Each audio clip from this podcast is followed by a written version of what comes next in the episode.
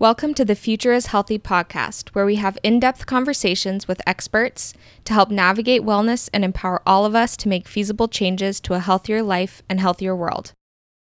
Today, we get to have a conversation with Dr. Aza Gadir, PhD, an expert in immunology who completed her postdoc training at Harvard Medical School.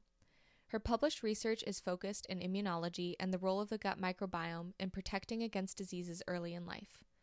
For this work, she holds issued and pending patents and has collaborated with industry partners to accelerate the discovery of microbiome related immunotherapies for food allergies. Aza currently serves as the Director of Research and Development at Seed Health. She grew up in London and received her PhD at 26 in immunology from University College London. Hi, Dr. Gadir. Uh, welcome to our podcast. It's so nice to have you. Yeah, we're so excited to talk to you um, all things immunology and microbiology. Um, so, to start off, we just wanted to hear a little bit about your journey and how you got into microbiology research and what your expertise is. So um, um, I started by doing biochemistry as an undergrad. Um, and kind of fell in love with immunology in my first year, um, and so ended up finishing as a biochemistry and immunology uh, dual degree. Um, and then I did my master's in the immunology of infectious diseases, just because it's um, such a complicated world, and, and I wanted to dig in a little bit deep what the immunology of infection was, and ended up doing my PhD in lupus and autoimmunity in particular. Um, and so my, my PhD project was trying to understand one type of immune mechanism in, in patients with lupus compared to healthy controls. Um, and then I moved to Boston uh, for my postdoc, um, which I did at Boston Children's Hospital and, and Harvard Medical School.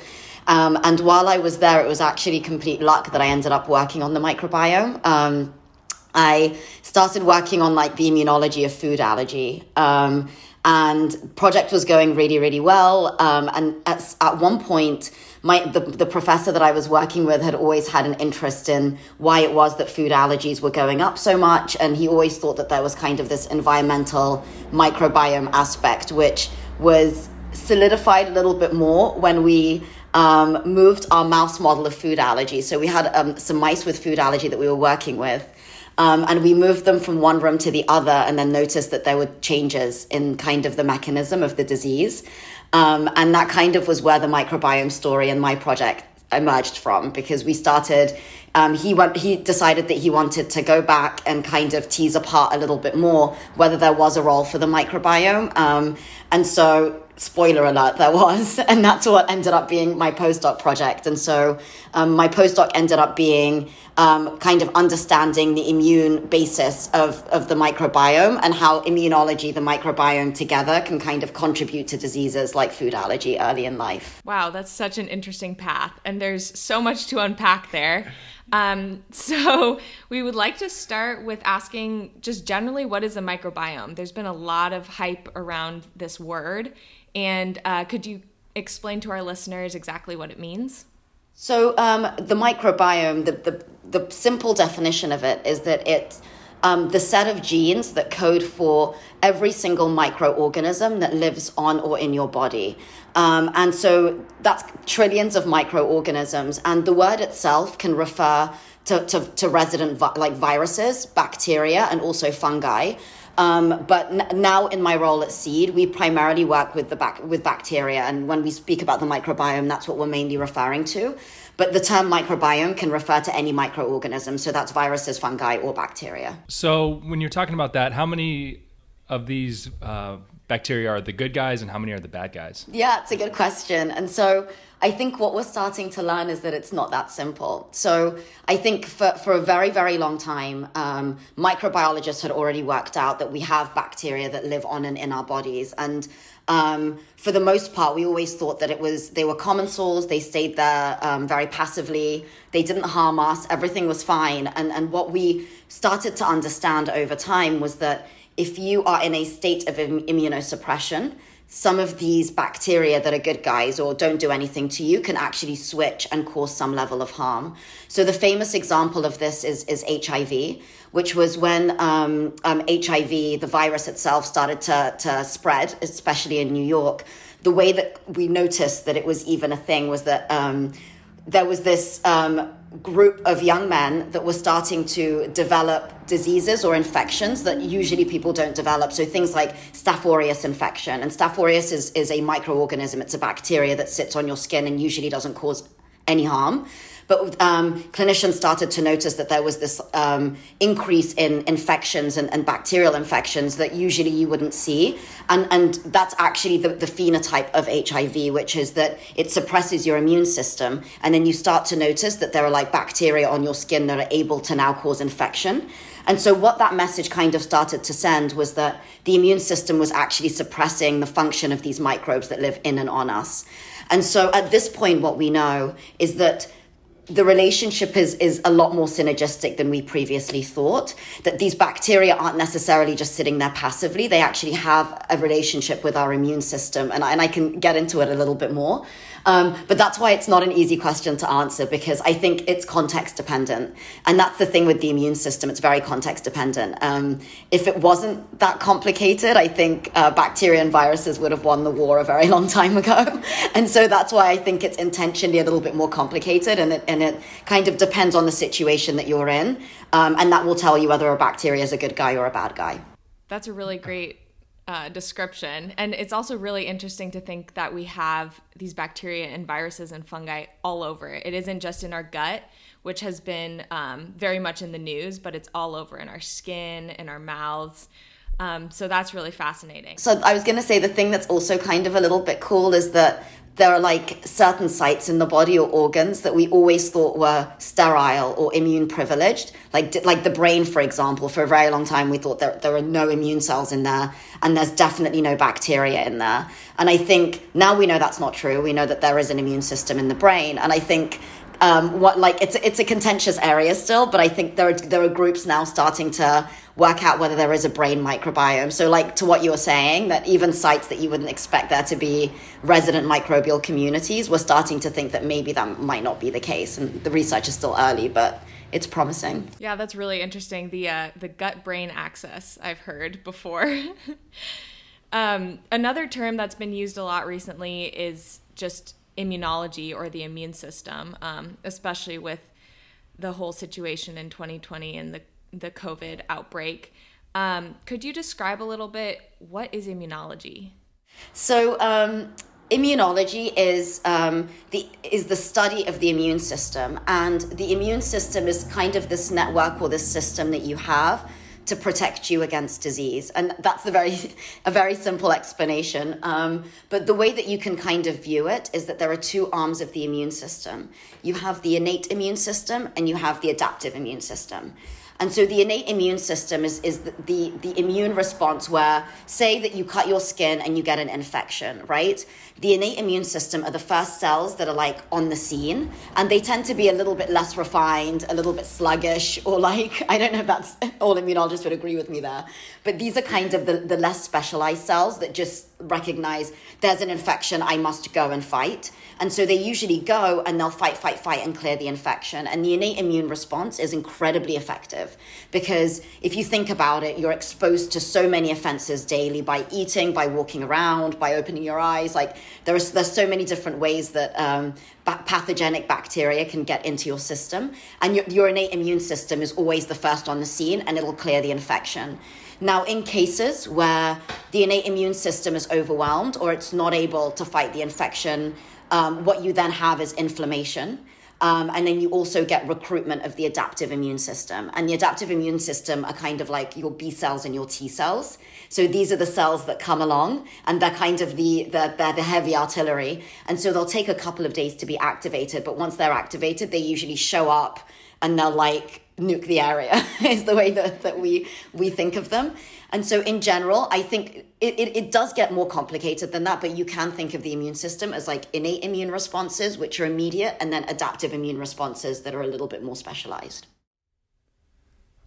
So cool. Can you can you explain a little bit about um, memory with the adaptive immune system? So um, that's one of the coolest things about the adaptive immune response is that when um, when these T cells and these B cells are recruited, right? So when you have the innate immune cells that are like fighting this infection. And then they'll take a little bit, when, when they're overwhelmed, they'll take a little bit of that infection and then they'll rush to the lymph nodes and they'll say to the T and B cells, hey guys, we really, really need some help here. And so what you have is that the T, your, your adaptive immune response will then look at that thing that's presented to it and it'll really try to like form a very specialized, focused response to that thing.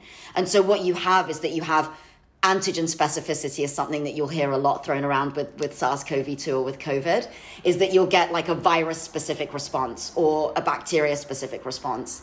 And so what that means is that the T cells and, and adaptive cells that are then recruited are specific to that thing. So when they rush out, they're not just throwing out proteins and trying to just like kill the thing. That they know ex- they're going directly to that thing and they're trying to engulf it and get rid of it, and they know exactly what they're dealing with.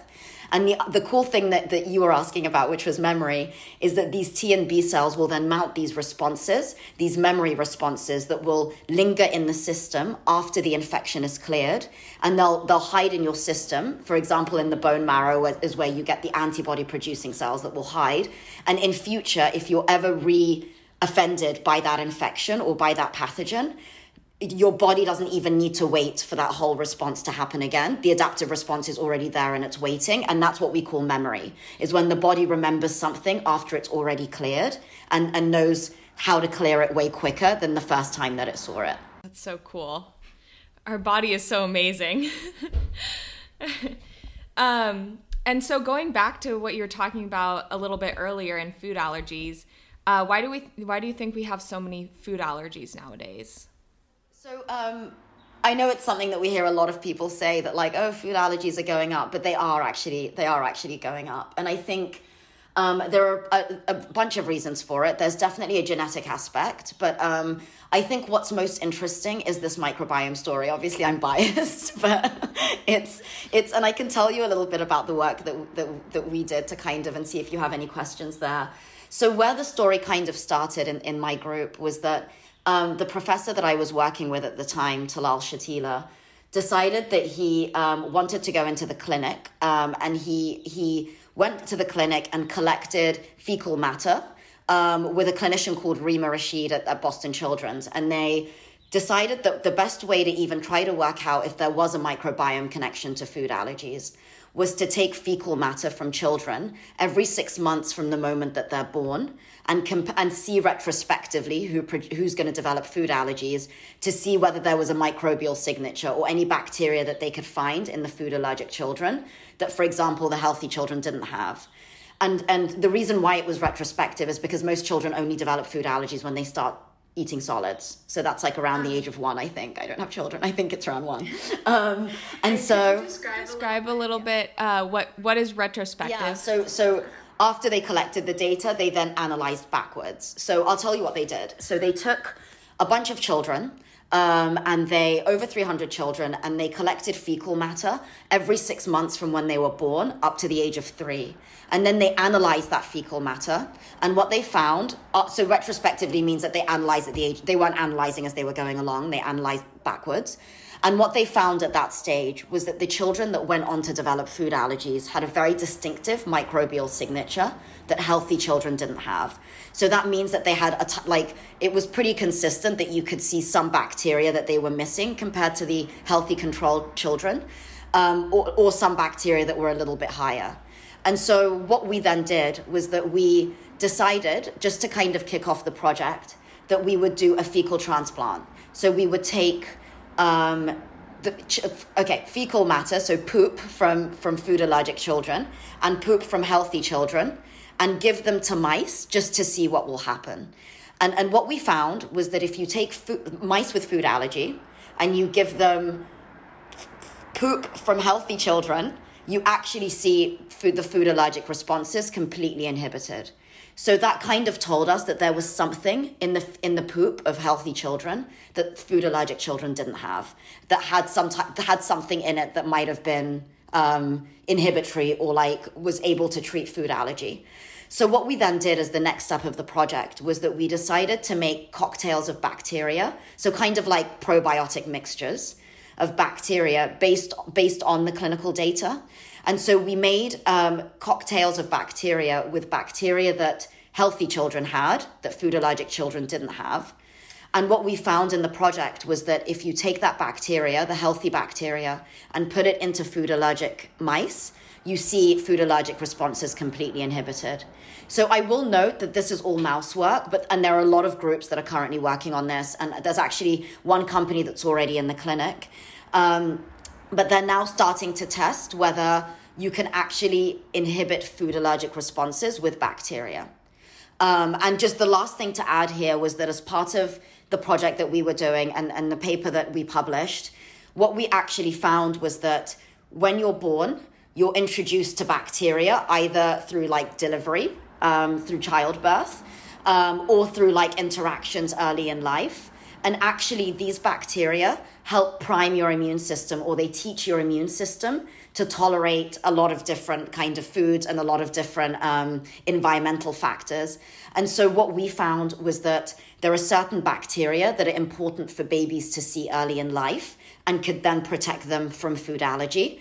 And babies that don't see that bacteria are more prone to developing food allergies. So that's where the story is at the moment. I mean, it's still early, but I think this is really promising because in answer to your question of why it is that we're maybe seeing more food allergies now than we were previously seeing is that we are seeing more sanitation. So we're using more air conditioners we're using we're bleaching more we're cleaning more.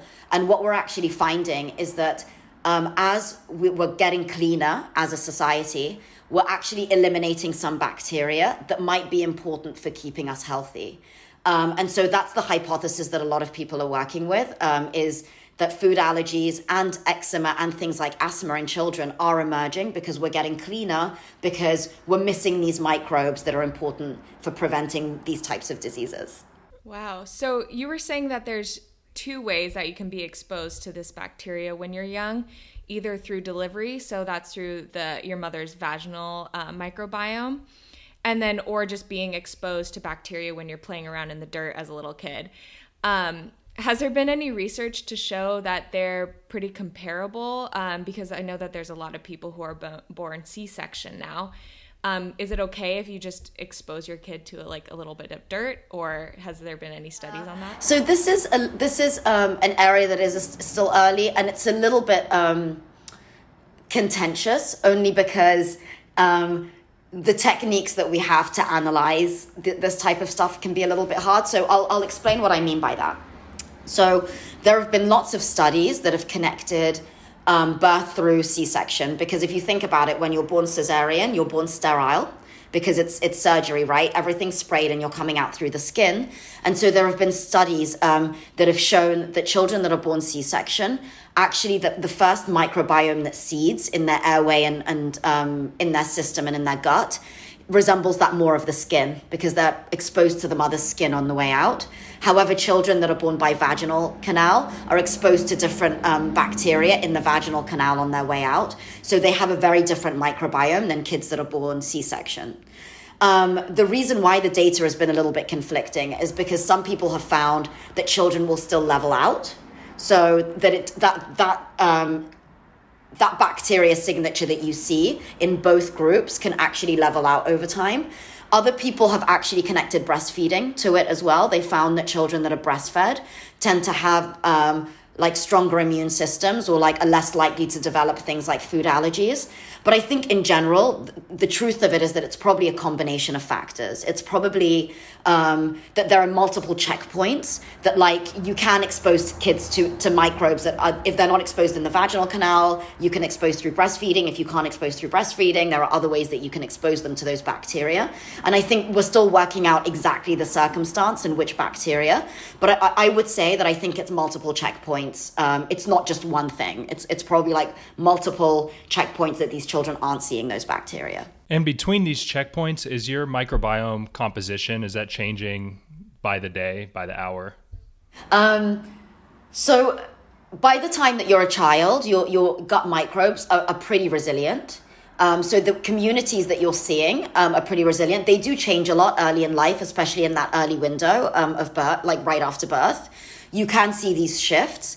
But I think that what what's really exciting is we're going into this kind of golden era a little bit um, of starting to understand that it's not just the types of bacteria that are important. So it's not just important what the names of the bacteria are. So, for, for example, you've had words like lactobacillus or bifidobacteria, and, and it's important to know what they are. But that's not just where the story is. It's also important to know what these bacteria do.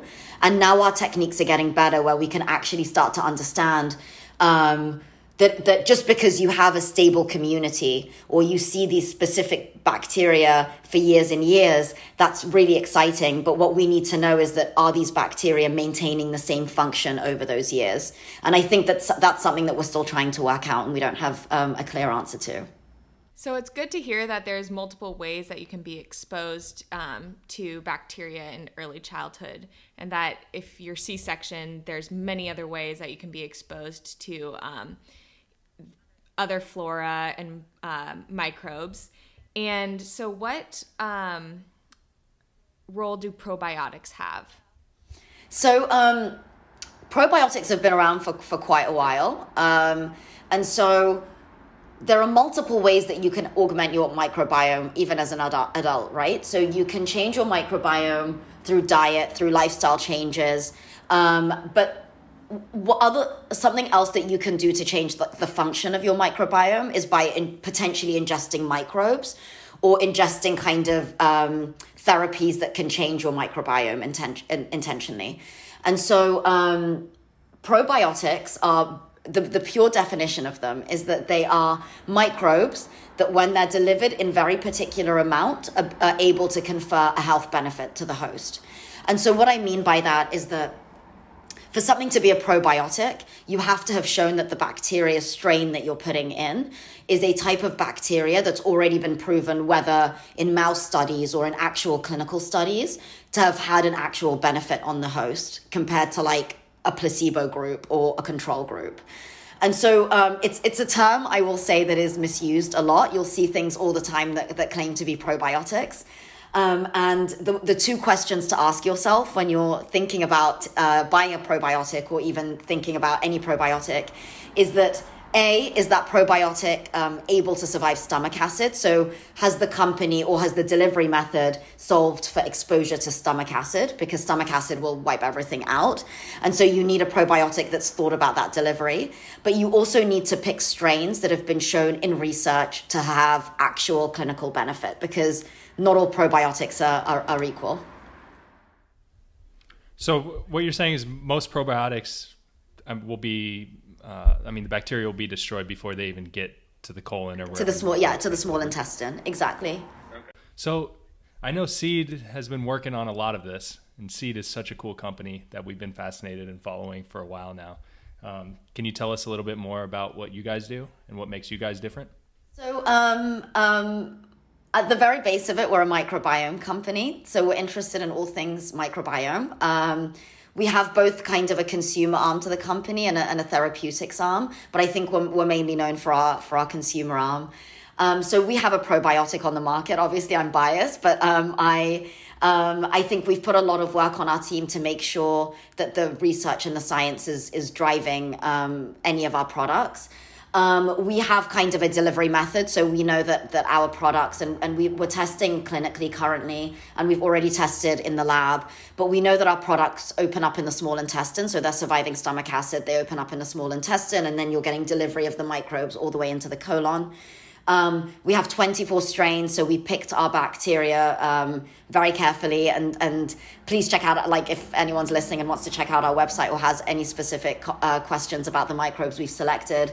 Um, but we've select we have strains in our uh, probiotic, for example, strains that have been shown to clear. Um, to, to keep skin clear, for example, and these are all um, clinical studies that were done with placebo. We also have a strain, which is actually probably my favorite, um, that is able to um, mod- modulate the liver and bile axis. So, so what you what we've we've shown, and we're kind of still trying to tease apart the mechanism right now um, is that this strain is able to lower um, LDL, so that's bad cholesterol, by kind of modulating the liver, um, the liver bile axis. Um, and we also have strains in there that we know modulate the immune system, which is definitely what, what I'm most interested in. Um, but so as a company, we do have consumer products like probiotics, but we also do a lot of research. We have an environmental arm of the company where we actually have a honeybee for a, a probiotic for honeybees. Um, and that's kind of an arm of our company that we've been researching pretty heavily to try to understand the environmental application of microbes, not just human application. Wow. I really like that um, your product is based off of very hard science, um, and you have a lot of PhDs and MDs on your on your team working um, to make these probiotics and make sure that uh, they really do have benefit to us. Um, and so, what role do prebiotics have, and does seed have any role in creating prebiotics? So, um, prebiotics are another way that you can augment uh, your your microbiome. Um, so prebiotics are, to put it very simply, kind of foods or fibers or things that you can feed your, your gut that will change different bacteria because different bacteria like to thrive on kind of different conditions and, and different nutritional sources. And so, one thing that you can do is to change different levels of bacteria in your gut, you can take a prebiotic as opposed to a probiotic. Um, and so, um, for seed in particular, our consumer product is actually a synbiotic. So it has um, a prebiotic in there alongside the probiotic to kind of um, help your gut and also help the function of the microbes that we're introducing. Um, and I think one thing to mention here is that one very common misconception with probiotics and, and in general is that they have to colonize. And that's something that we know isn't always the case. Um, we probiotics in general do not always colonize. You won't always take a, a, probiotic and then see it like nest and be happy and find its home in the gut. Um, a lot of the time, what you'll find is that these probiotics are kind of dropping off um, things like metabolites and proteins that they're producing as they're going through your system, and that's how they're modulating things like the intestinal barrier, for example. So, so reducing things like if you you you have a bit of constipation or a bit of diarrhea, probiotics can kind of drop off certain sources that will help help modulate that. And so, prebiotics are basically just another way to augment your microbiome. And for seed, we have a synbiotic, so it's a pre and a pro together. So cool. What are what are some of the prebiotics that you recommend or or that are most studied? Yeah, so there, there are a lot. So, so our product in particular has pu- punicalagins, which is from pomegranate in it. Um, there are lots of different fiber sources that you can use. Um, I think there's oligosaccharides are ones that you'll find very common. Um, but I think I know that the science can be very overwhelming. But I think in general, our mantra at Seed is that um, regardless of what you're taking, whether it's even a supplement, the, the, or a prebiotic or a probiotic, the best thing to do, if possible, um, is to go online and see if you can find clinical research or if, if you can find research. And if in doubt, reach out to the companies themselves and just say, um, you have this prebiotic. Can you send me any of the research that you have or you've done to show that this is actually doing something to my body and the amounts that you have? Um, I'll tell you if the companies don't respond, it, it often means that they don't have that research because if they have it, they'll you know, it's a lot of work, so you'll put it on your website or you'll be happy to share it. Um, but I think in general, um, if you are interested in taking a prebiotic or a probiotic, just always hold the companies accountable, including us, and, and send an email and just say, I want to know what the research is, just so that you can validate that you're taking something and you're not taking something that hasn't been kind of made with with real scientific rigor. That's really good advice because especially now with all the advertising, it's it's really hard to navigate exactly what probiotic you should be taking and if there's anything to back it up. And I think that like one thing that's a little bit, um, I'll say as an immunologist, can be a little bit of a frustration, um, is that you'll often see this term immune boosting. Um, you'll see it everywhere, and you'll see it related to a lot of supplements and a lot of um, um, kind of even foods. It's like these immune boosting foods. And I think one thing um, that I would personally really like to stress here is that um, it's a little bit of a lazy, lazy term because essentially you can have different arms of the immune system, right? So to go back to our like when we were talking about the immunology and immune system, you have infection. And so you'll get an infection and the body will fight that infection. It'll fight, fight, fight, clear it. But at that point, the body needs to signal to the rest of the immune system hey, this thing has now left the body. Stop fighting, it's done.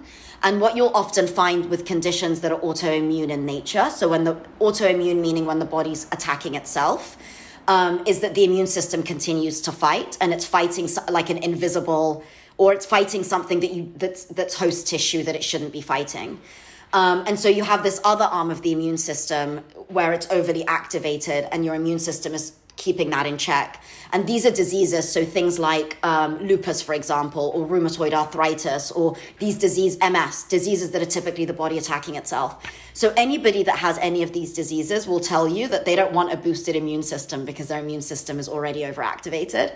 So I think that it's a term that's commonly misused, and people use use it to mean strengthen your immune system.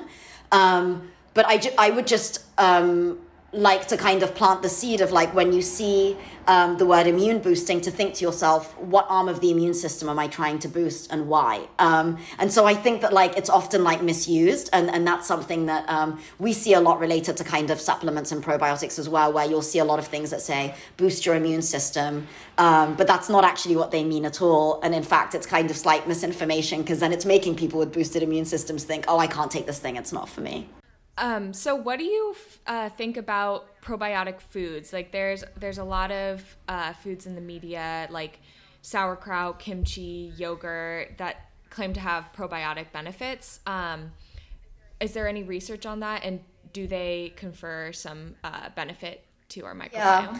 So there's a lot of research around fermented foods in general. Um, that there's there's a lot of research showing that fermented foods are able to like improve health that have actually have health benefits. I will say that not all of them are known to actually be probiotics in particular, keeping in mind what the definition that we said earlier, which is that probiotics have to be alive um, when they're administered. So when when you're consuming them, um, there isn't so with a lot of fermented foods, um, so with things like kimchi, um, with things like kombucha, for example, we know that there's bacteria in there and that there's microorganism elements in there. But again, like any brand needs to show that their specific product is a probiotic. So they have to show that that kombucha, when it's in being consumed by you, or that kimchi, when it's being consumed by you, has organisms that are surviving into your system. And so that's where the definition gets a bit ropey in terms of, of defining them as probiotics. Um, however, there is a lot of research to show that um, there's a lot of nutrition nutritional benefits to fermentable foods. So, like, absolutely, there's research out there to show that they can. Um, some of them can improve intestinal barrier, but but um, it would just depend on the exact type that you're consuming. There's there's not un- unfortunately not just one um, type that you could say. Like you can't say that all kimchis are good for you. It just depends on the type and how it's made. Are there any other foods besides fermented food that uh, contain probiotics? Um, yes, but but I, it would depend on the brand whether they've shown that their food is a is a probiotic. I mean, I'm trying to think, and I know that everything that I'm thinking of is fermented. So things like beer, for example, anything that you grow for a mother, where you know that there's fermentation happening in the process. I think these are the ones that spring to mind. Um, but anything else, I think you'd have to.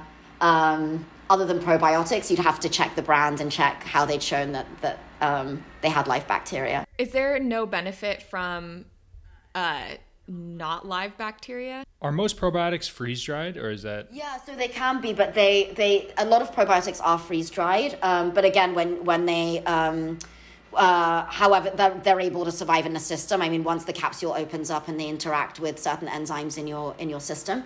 Um, that's a very, very good question because um, this is something that me and a colleague of mine talk about a lot um, about whether bacteria even have to be alive. Um, there's a lot of a lot of data on um, heat killed bacteria actually. Um, being able to still confer benefit because if you remember what we were saying before that probiotics can drop stuff off um, as long as you, sh- if, if they're making a specific type of protein that you need, for example, or that's good for you, um, the bacteria technically don't need to be alive and metabolizing and producing that thing.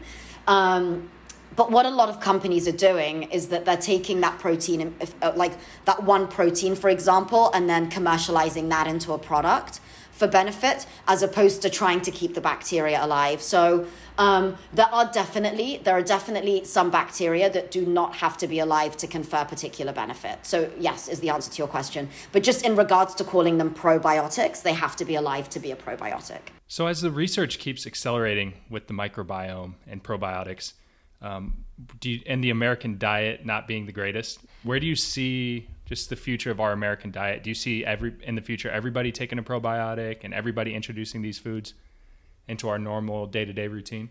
So I think probiotics are, are good if you just want to regulate and you want to modulate your gut. And I think that now there's um, some data um, to show that other types of bacteria. So probiotics are typically bifidobacteria or lactobacillus. So these two in particular tend to be probiotics. When you're looking at other bacteria that we're now starting to discover that are not these two types, um, but also have have health benefits, as we start to understand that there are other types of bacteria, um, that probiotics may start to be regularly used in the household, or they might start to actually, as we start to prove that they have very specific health benefits, they, they'll start to be maybe even prescribed in future. But I do think that the kind of future of health um, and one thing I really like about the microbiome is that a lot of people just don't realize how important these microbes are, right? So everybody knows that the immune system is important, even if it's, there might not be complete understanding of it. Um, but what's coolest is that now we're starting to understand that this network of microbes that you have all over you are very active and they're communicating with your immune system, right? So they're telling your immune system to like um, produce more of this type of vitamin, for example, or produce less of this. So it's a very active process that's happening, communication between the two. And so I just think the future of, of the American diet is to start to think more about these microbes and to think more about um, their presence and um, to, to as you're thinking about foods to put in your body and think about certain foods that may not be as good for you as others or foods that don't make you feel good um, I think the future of the American diet is just going to be a little bit more personalized and it's going to be less one size fits all. And each person trying to understand and learn more about the things that work for them and the things that don't work for them to be able to like know what things to leave out and what things to, to try to incorporate more of. But um, I do think that we are starting to understand that a lot of the sterile practices that we have might be causing more um, detriment long term um, than we previously appreciate. Uh, so, besides um, being a benefit to the immune system, what other health benefits does the microbiome have? Yeah, so there are microbes. So there are microbes that we know in, are in your body, and um, I, I, can be specific here. There's a type of microbe that we know produces vitamin B12, for example. And so instead of, and pe- a lot of people will supplement with, with um, they'll go and take vitamin B12 as a supplement, but you actually could just um, kind of nurture that type of bacteria a little bit more and it will produce it for you naturally. Um, there are folate producing bacteria, so a lot of people supplement with folates. Um, I mean, I'll, I won't go back and talk about all the amazing things that the microbes do with our immune system. Um, but, but another part that, that I think is particularly interesting as well is this whole question of. Uh, the gut brain axis. So it's still, the research is still very early, but we know that you have GABA receptors, you have receptors for serotonin that sit in your gut. So we know that the things that you're eating are related to your kind of gut microbiome, and that's also related to things like mood. Um, again, the research is early, so exactly what things that you can take to augment your mood directly and, and um, augment your gut microbiome to impact your mood, we're still kind of teasing apart and working out. Um, but it's a really interesting area of research. So I think um, this is one thing that is very cool about the microbiome is all the different ways that they are involved very actively in our system. Um, and they're definitely not passive bystanders. What, just really quick, what is the simplest way if you, you know, if you were comparing um, or looking at, you know, some type of mental illness, how do you actually measure or quantify someone's bacteria or their microbiome? Yeah. So this is um, a good question because the typically the most microbiome research. So okay, to go back just a tiny amount. So what I was saying before was that for years we've always known that these microbes sit on and in our bodies, right? Um, but it's only kind of in the last probably decade or so um, that clinicians, immunologists, etc., have also had a seat at this microbiome table and have been able to now say, if we take these microbes and put them back into the immune system, how do they impact uh, human disease? And how do they impact the development of disease, right? When you kind of had these kind of immunologists and people who understood human disease at the table, the only measure that we've had to understand the role of the microbiome in disease is to collect fecal matter. So you collect poop from people because poop is a snapshot of what's going on in the gut. Um, ideally, we could have a camera in there or another way of being able to detect what's going on in real time, but we don't have those techniques yet. And so um, we definitely didn't have those techniques 10 years ago. And so the way to do it is that for example, you have a lot of um, research that's been done with autism or with um, depression, for example, where they'll take fecal matter from somebody who has um, depression and uh, fecal matter from someone who doesn't, and then you compare to see what's happening in this person's gut that's not happening in that person's. And you can also do time course experiments where you take the same person and as they're going through flares of depression, for example, look at what's going on in their fecal matter and with their bacteria. So that's actually been the main way that we've made a lot of these findings. And with things like mental illness it's it's the main way that we're able to make these findings is collect fecal matter or collect urine for metabolites so these are the things that the bacteria are producing. Um, and so you collect um, fecal matter and you collect urine and then you analyze the, the microbes in fecal matter and you analyze the metabolites that are in urine to try to understand what's happening. But hopefully the techniques will get way better and we can make um, much better findings that's so cool. It's like it could radically transform just the way that we look at our health and the way that clinicians practice. Um, I think, yeah. but we just wanted to talk about antibiotics and like kill, trying to kill the bad bugs and what kind of effects that has on our microbiome as a whole. So the hard thing about antibiotics is that they are they are they have been amazing, right? So like because of antibiotics, we um, have literally seen it, it, like diseases completely eliminated.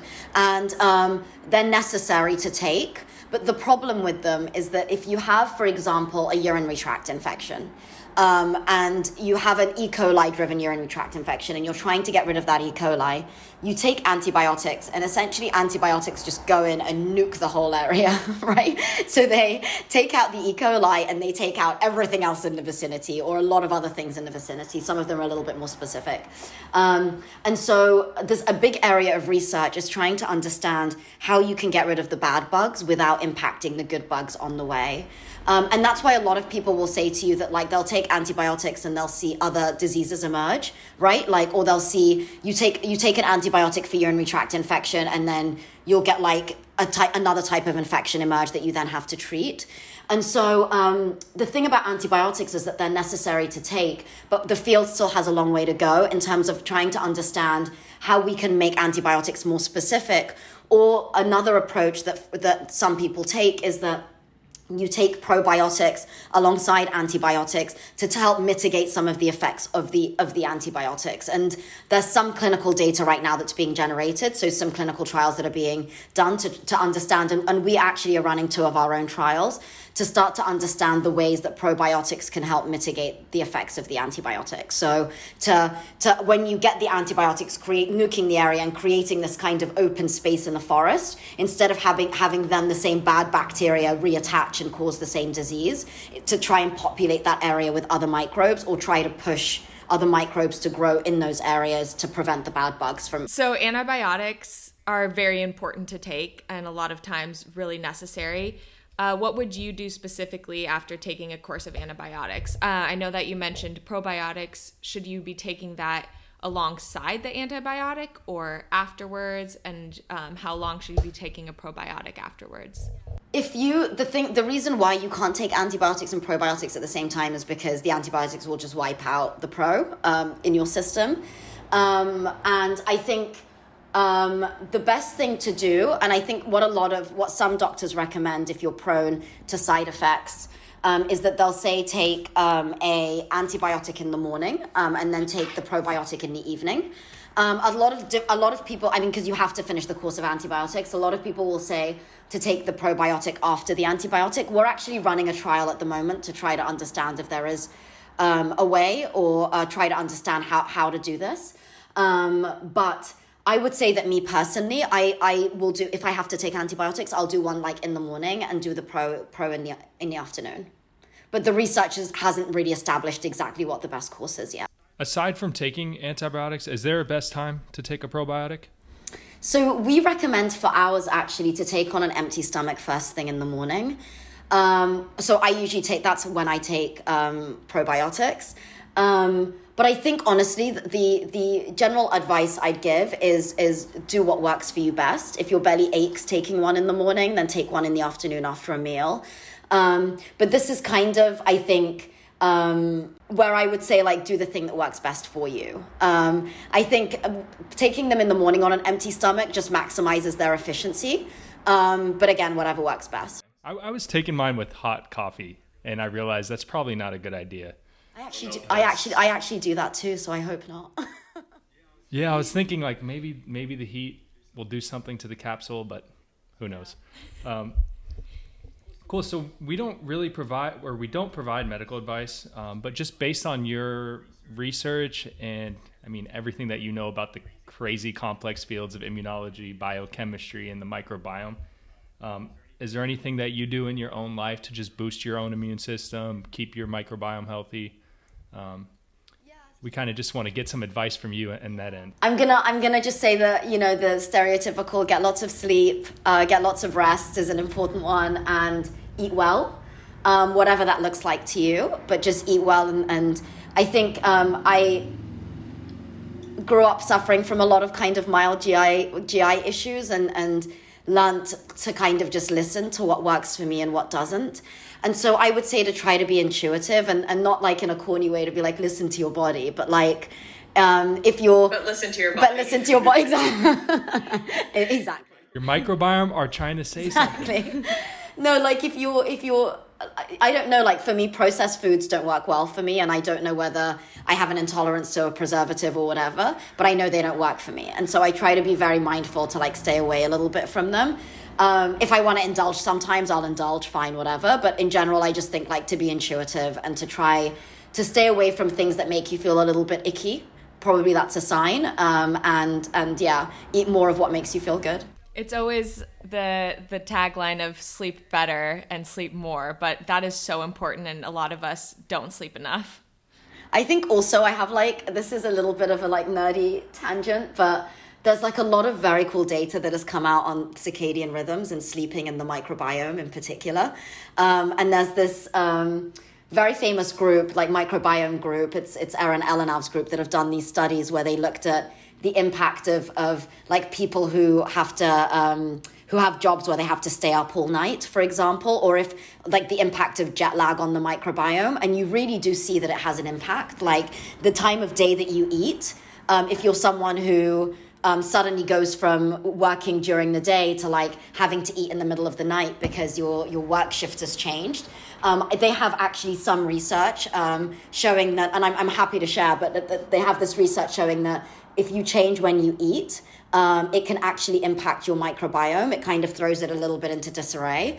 Um, so, so after reading that study, I actually stopped um, when I'm flying long haul. I've stopped eating on the flight. Like I'll try and keep my my meals. Um, and then like wean myself into more. And this is just me kind of like reading the study. That's not what they were, they didn't say for everybody to go do this. But I literally was just like, oh my God, like actually sleeping is so important in terms of like health because of it impacts your your microbes and so like yeah keep it in mind when you're eating and when you're sleeping that's super interesting so do you eat at different have you changed the schedule of when you eat during your day regularly not just on the the flights I, I actually haven't. I haven't changed. Like I have dinner at the same time and breakfast at the same time and lunch too. But um, it's just mainly when I'm traveling. I just try to be very mindful of like not try, not gorging in like the middle of the night in my normal routine. Um, yeah, because that might be. So you don't you don't late night snack. when I'm traveling, I, I try not to. so is that I, you had briefly mentioned before um, about the brain microbiome and a lot of the immune system that's in our brain. So a lot of that circadian rhythm stuff is that having to do with that part of your immune system working overtime at night to clean stuff out or? I mean potential the research is still so early that I don't I don't say that we, we I don't think we have an answer to that but I don't think it would be surprising if research starts to emerge that shows that there is a connection between gut brain circadian and microbiome especially with all the like circadian rhythm microbiome studies that have been coming out. I don't think that that would be surprising at all so that's something that i will definitely keep an eye out for. And we ask every guest to finish this sentence and we're going to ask you to finish it. Um, the future is blank.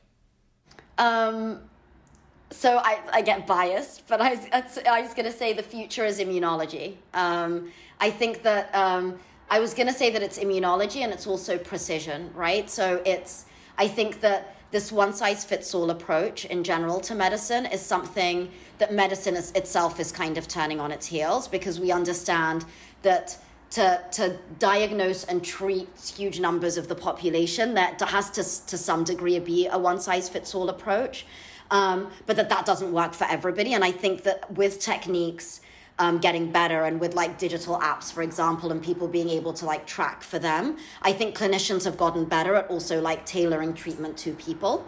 Um, and so I think that the future is is immunology in that like everybody's immune systems are different and everybody responds to things different.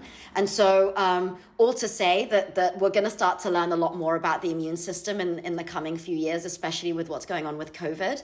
And I think people will understand more um, what the immune system means and how um, how to keep it in mind day to day in a very like person specific way. So yeah.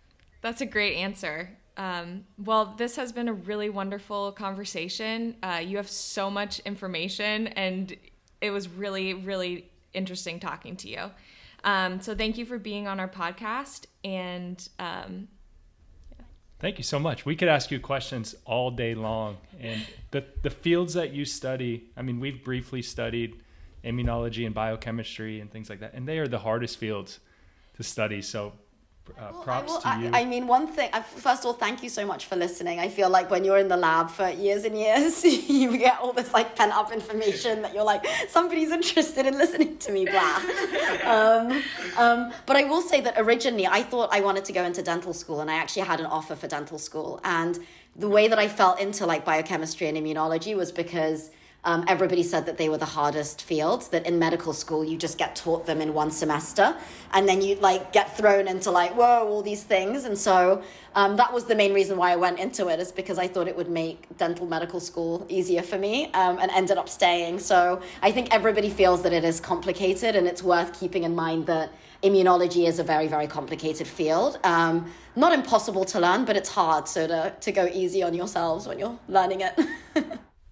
Ozzy, you're not going to believe this, but I also had um, an acceptance to dental school and then didn't go. Yeah, I always I, I like these like non-traditional routes because you know at the time you're like I was like, oh, I didn't do dentistry, my life is over. Like I don't know what I want to do with my life, but then you realize that like there are lots of different paths that can get you to the same place.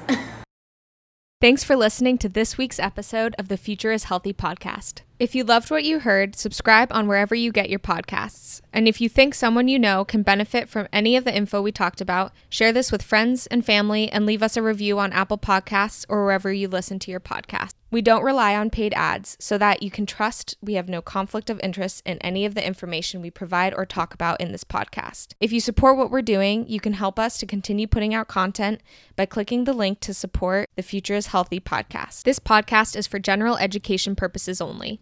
It is not a substitute for treatment, diagnoses, or professional medical advice.